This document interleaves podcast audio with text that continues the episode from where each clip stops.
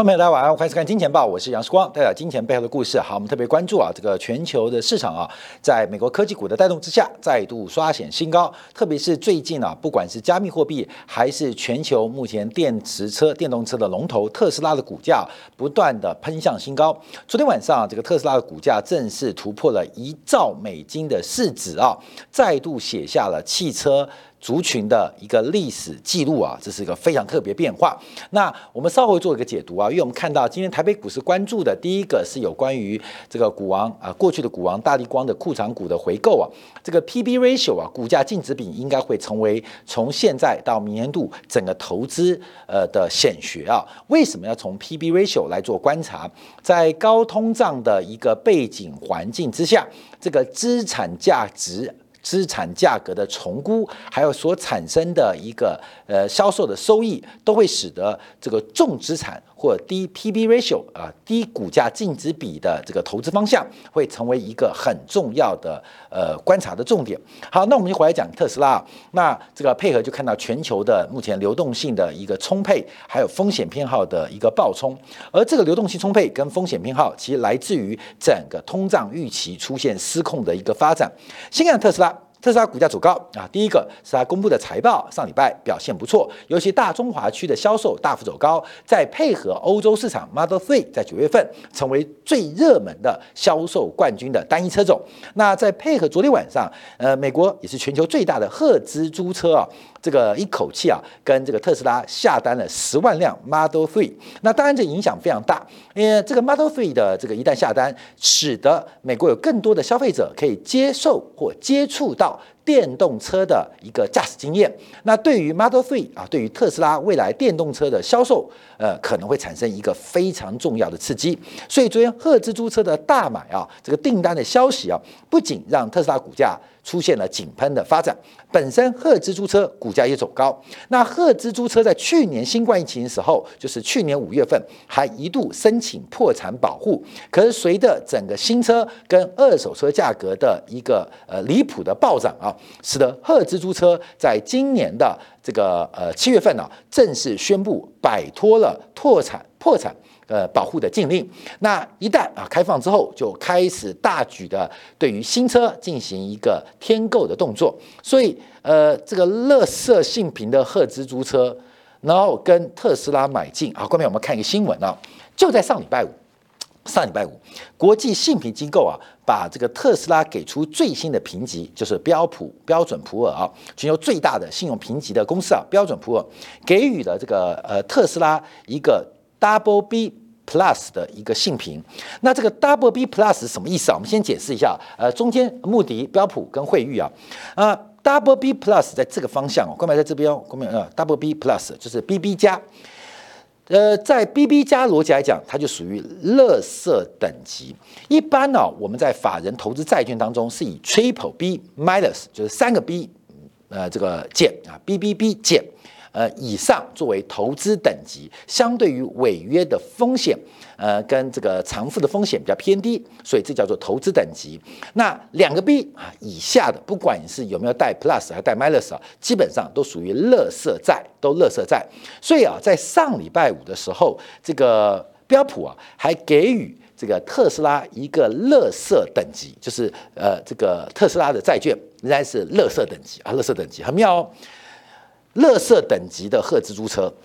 向乐色等级的这个呃特斯拉进行呃呃大举的订单十万辆，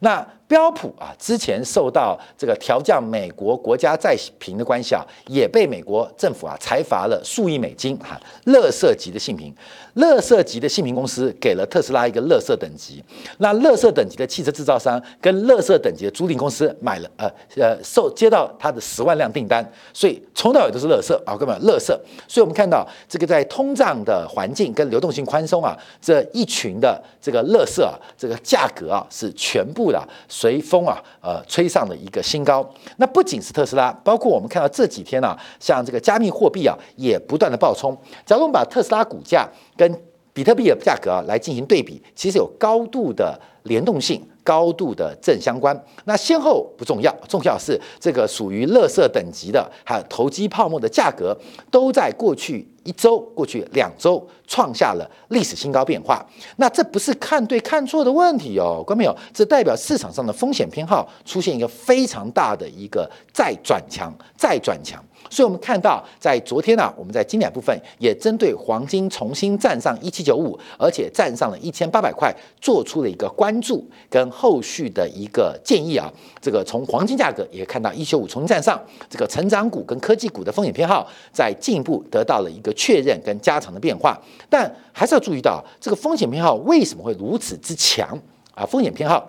什么叫风险偏好？就投资人爱风险嘛，愿意接纳风险。就对于风险，呃，是愿意接纳。为什么？因为接纳风险，就代表他期待风险背后的未来的现金流啊，或是资本利得啊，会更大，所以愿意承接承受更多的价格风险，不管是高。价格高还是低，还是其他的变化？所以，我们看这个风险偏好基本上是大幅走高，大幅走高。那包括了加密货币跟乐色等级的特斯拉股价都一飞冲高。我们这边不花太多时间讲特斯拉的一个财报，因为特斯拉其实依赖的是非常大量的，包括了补贴碳能源的这个呃这个积分等等的因素啊，所以使得特斯拉股价这个不断的走高，那形成一个正向循环。那更重要的是，特斯拉股价。还还有包括了标普五百都出现了伽马值的挤压啊，抓伽马值挤压，简单来讲啊，就在期权市场出现了卖方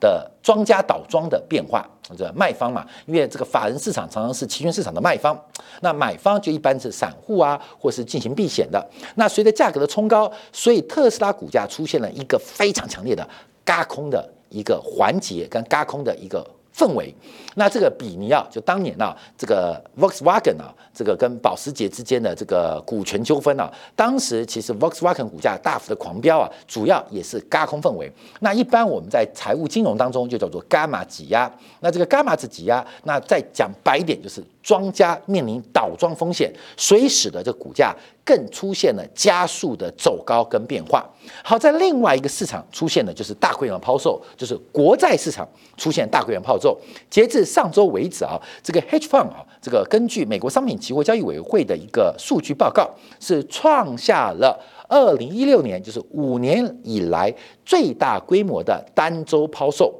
单周抛售就是国债。呃的这个投资啊，遭到这个对冲基金大举抛售，也是史上第三大的一个抛售规模，也是史上第三大的抛售规模。所以，我们看到这时候股市，尤其科技股的风险偏好加强，而整个国债市场遭遇到非常无情的抛售啊，这目前大幅抛售。所以我们看到美国国债直接月价格利率啊。国债殖利率啊，基本上是走高的。那最高手来到在近期上周一度来到了一点七，最高手一度来一点七。那这两天是出现拉回的发展跟变化，所以我们这边还是要加快解读啊。为什么？因为我们提到了包括了鲍威尔跟耶伦在这个周末的讲话是非常非常的鸽派。非常非常的鸽派。等一下，在精彩部分，我们再花一点时间来解读《经济学人》周刊啊，《经济学人》杂志在这一期最新观察的一个正在革命的第三波经济体系、经济系统，甚至经济学领域的新的一波发展跟变化。那我们看到，在这个鲍威尔的讲话，还有耶伦的讲话，分别他面对的是鲍威尔。连任的提名，而叶伦面对的是目前国会正在讨论新年度的基建预算，还有其他的债务上限问题。所以两个官员呢，一个负责货币政策鲍威尔，一个财政策叶伦，基本上是非常非常鸽派。对于国会的交代，基本上你们不要担心，基本上预算赶快过。这个预算过之后会让美国经济更好，但但各位委员担心的通货膨胀，那只是暂时性的发生啊，暂时性发生。好，所以这个鸽派的财政跟货币的领导者讲话，使得我们看到。实质利率再度的转弱，在昨天跌破了呃百分之一之后，在。这个进一步啊，在昨天晚上啊，在在上礼拜跌破一之后啊，在昨天晚上进一步的下跌，来到负的一点零三。那对比于的是通胀预期不断的创高，通胀预期啊，在过去这一周当中啊，爬升了超过了十个 BP 啊，所以我们看到目前国债利率的变化，国债利率有点往下，往下原因是实质利率走弱，可是通胀预期是不断走高，而实质利率走弱代表目前美国的宽松政策大概不会因为啊十一月。二号、三号，美联储 taper 的进程而所影响，就是美国的加息仍然在等待。那这边发展就是我们提到的政策失灵的可能性。这个政策可能是失灵，有可能是故意主观所为。面对美国巨大的双赤字，还有债务存量，一个相对快速的物价上涨，从购买力的角度，有助于债务国消弭债务的。这个压力啊，消弭债务压力啊，因为货币购买力降低嘛，那债务基本上是用名目定价，所以这个债务购买力的这个债务要下滑，但主要不是名目价格减少哦，不是二十八兆美金变成二七兆美金哦，不是，而是二十八兆美金昨天，但未来二十八兆美金不值钱啊。关面小我们看到一九四零年代末期啊，国民政府的债务就很明显嘛，今天欠一亿好大，明天欠一亿啊一。一袋米就可以还掉，这就是一个比较呃现实的例子啊，就是债务人跟债权人的关系会透过一个物价膨胀进行一个叫做金融剥削的过程。所以目前看到美国的加息动作仍然非常缓慢，非常缓慢，使得实质利率的这个水平再度走低。但因为加息的预期目前越拖越慢，使得市场对于通货膨胀的期待。就越来越高，所以我们看到，继五年期的通胀预期创下历史新高，昨天晚上十年期的通胀预期也几乎要接近历史的最高点。这个历史最高点是二零零三零四年格林斯潘啊任期尾声啊，呃，这个交接给 Bernanke 的时候所创建的。这个美联储为了增加跟市场的沟通工具啊，所以开始公布了所谓的包括了中短天期、中长天期的各项通胀预期的一个数据跟指标。那五年期的通胀预期已经创下指标建立以来以来的历史新高，现在连十年期的通胀预期也来到了啊，来到了二零零六年五月十九号以来的新高。二零零六年五月十九号以来新高，距历史高点只剩下零点一个百分点。所以，我们看到这个现象，市场正在做一个定价，就市场定价，美联储的鸽派存在巨大。对于通胀判断失误的可能，所以过去几天我们讲到这个节目啊，不管是纽西兰的央行，不管是英国的央行，最近忽然开始出现快速加息的声浪啊，加息的声浪，什么原因？就是过去两个月希望再等一下，这个物价上涨会不会是一个偶发性的事故啊，或事件，而不是一个长期可靠的趋势啊？它是一个偶发性的事件。还是一个中长期的趋势。那纽西兰央行八月份预估升息没升息，因为纽西兰认央行认为这是一个偶发性、结构性的一个供应链的中断所引发的偶发性的事件。可是纽西兰央行啊，过去我们在上周也做过专题啊，上周做过专题，他开始发现这不是一个偶发性的事件，似乎已经形成了一个中期的趋势。我们指的是物价上涨。那英国央行同样啊，英国央行同样，随着加拿大央行加拿大央行的 taper 啊，因为加拿大的指标，加拿大央行态度常常是英国央行的领先指标。加拿大央行已经开始进行这个 QE 的一个刺激退场之后，那英国也开始退场。可是现在英国央行在过去啊一周的讲法，从行长贝利到副行长的讲话都看到，英国央行也发现整个物价上涨从一个偶发性的事故。变成了一个中期的趋势，从短期的事故变成中期的趋势，这是很特别哦。就是有时候我们看到一个人昏倒，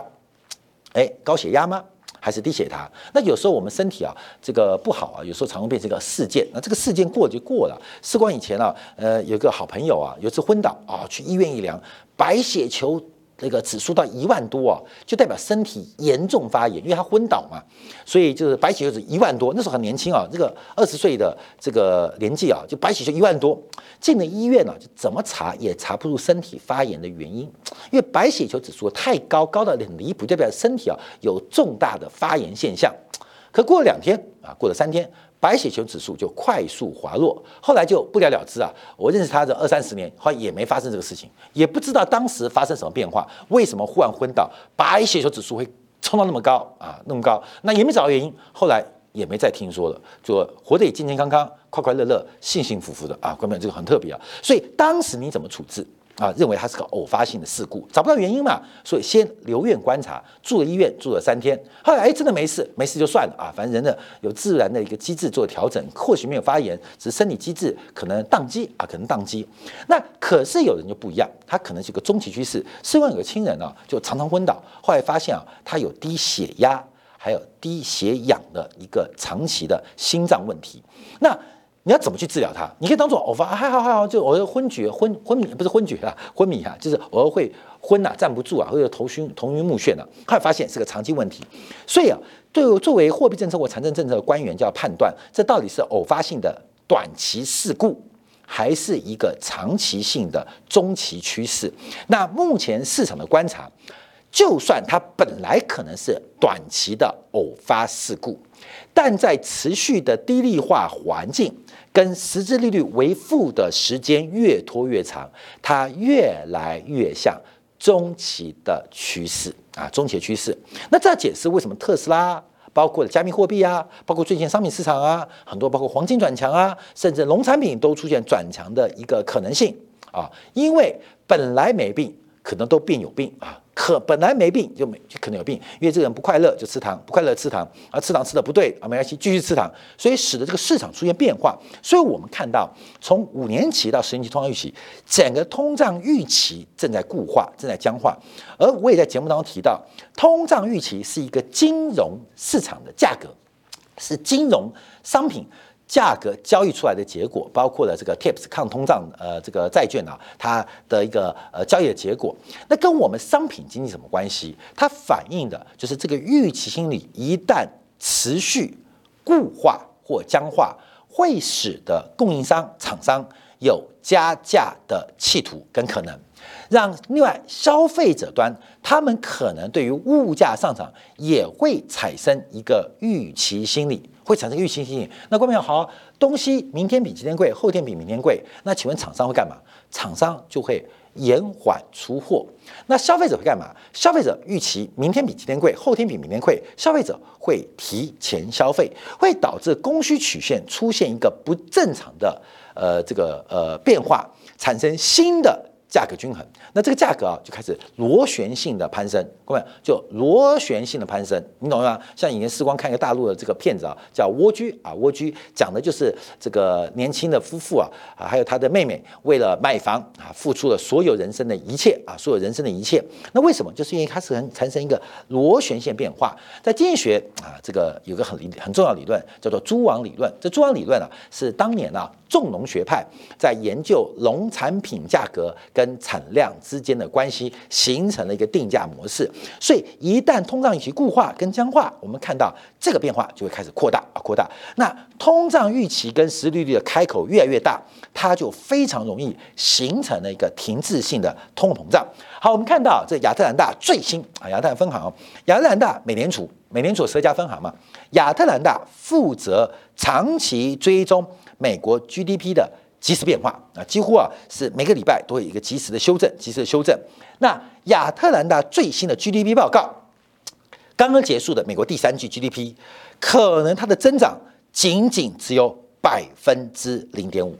仅仅只有百分之零点五。关面我们看到，就是目前呢，美国的经济成长才从八月份大概百分之六的 GDP 成长，现在已经迅速滑落到只有百分之零点五的成长。那当然，我们看到在明后天呢，这个绿皮书啊，这个基本上就要做出来，交给美联储下礼拜开会的官员，就是目前亚特兰大分行所长期追踪的美国 GDP 出现了一个快速滑落，甚至要出现衰退的变化。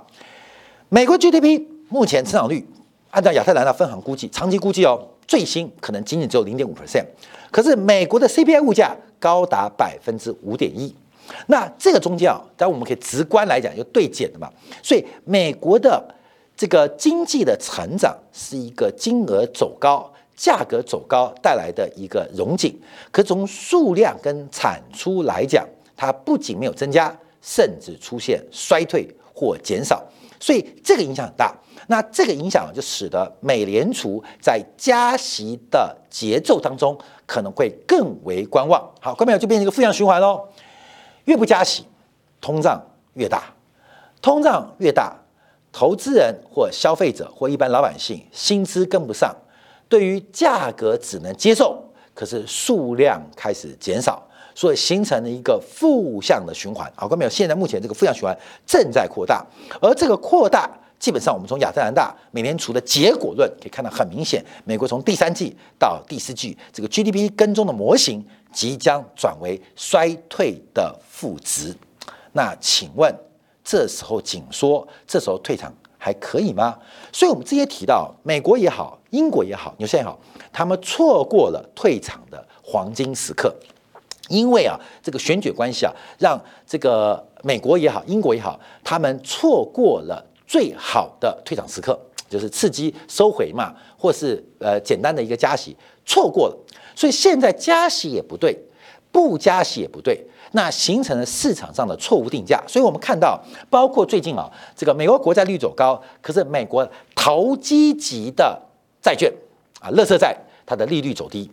投机级的债券殖利率走低，代表投机级的债券价格不仅不跌，反而走高。所以我们要这个市场上现在炒乐色，就是炒乐色，所以 A 级的、AA 级的、Triple A、Double A 的没人要，大家都来抓这种 BB 啊，或是 B 的啊。或是 C 啊这种违约风格的这种债券投资啊，所以很妙，这市场上都在因为资产荒，可得到正回报的商品越来越少，再加上物价推升压力，挤压了这个市场投资人啊，改变了风险偏好。我们另外观察啊，这个目前美国的这个呃保证账账户啊，margin debt 啊，这个保证账户又不断的。刷新新高，这个资产泡沫的行情到底会走到什么地步？我们不敢讲。可是现在，我们昨天有特别针对黄金啊来进行一个观测啊，做一个观察，给出了一个方向，提供观众朋友做逻辑。最后，我们就要看到为什么讲到 P/B ratio，因为目前美国的这个。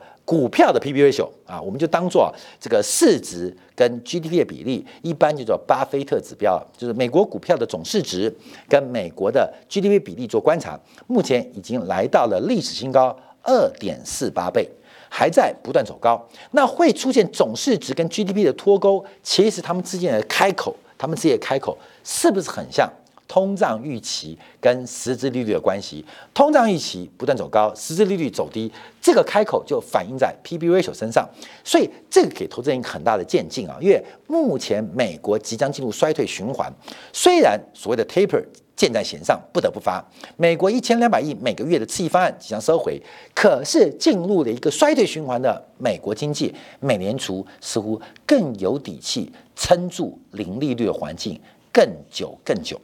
那这时候怎么办？后面一个快速通胀的环境，逐步的会反映到上市公司的财报。在昨天特斯拉上一兆美金的这个市值之前，在这个周末，特斯拉大举的调高了，包括了 Model S、Model Y、Model Three 的售价，两千块到五千块美金不等。什么原因？因为原材料成本不断走高。今天也传出啊，这个全球最大的电池制造商之一比亚迪要准备大幅的调高。电池的售价，当然，比亚迪的电池大部分是自自用，那外卖的啊数量比较不多，可也代表全球的原材料价格正在正在向这个包括了消费端，包括了制造商开始进行利润的吞噬，所以，我们从美国股市的 P/B ratio 来看。一个是景气衰退，一个是股市自然价格泡沫，那中间怎么办呢？中间都是风险，可是唯一的方法，在一个物价出现了制度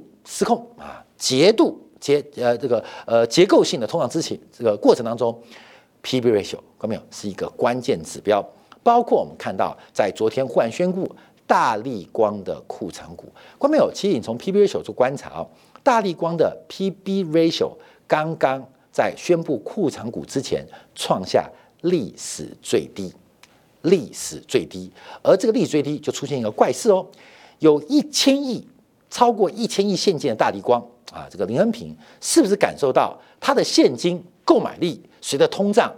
越来越被侵蚀？那不如把现金来做投资，来做资本支出。那但资本支出做了，二零二三年投产。那另外，是不是买库藏股是一个消耗现金？最佳的途径，那 P/B ratio 的一个投资逻辑可能会成为未来啊，呃，一大段时间，观众朋友在选股跟观察或资产配置一个非常重要的指标，分享给大家。好，感谢大家今天的收看，明天同一时间晚上八点，杨思光在金钱报与各位再会。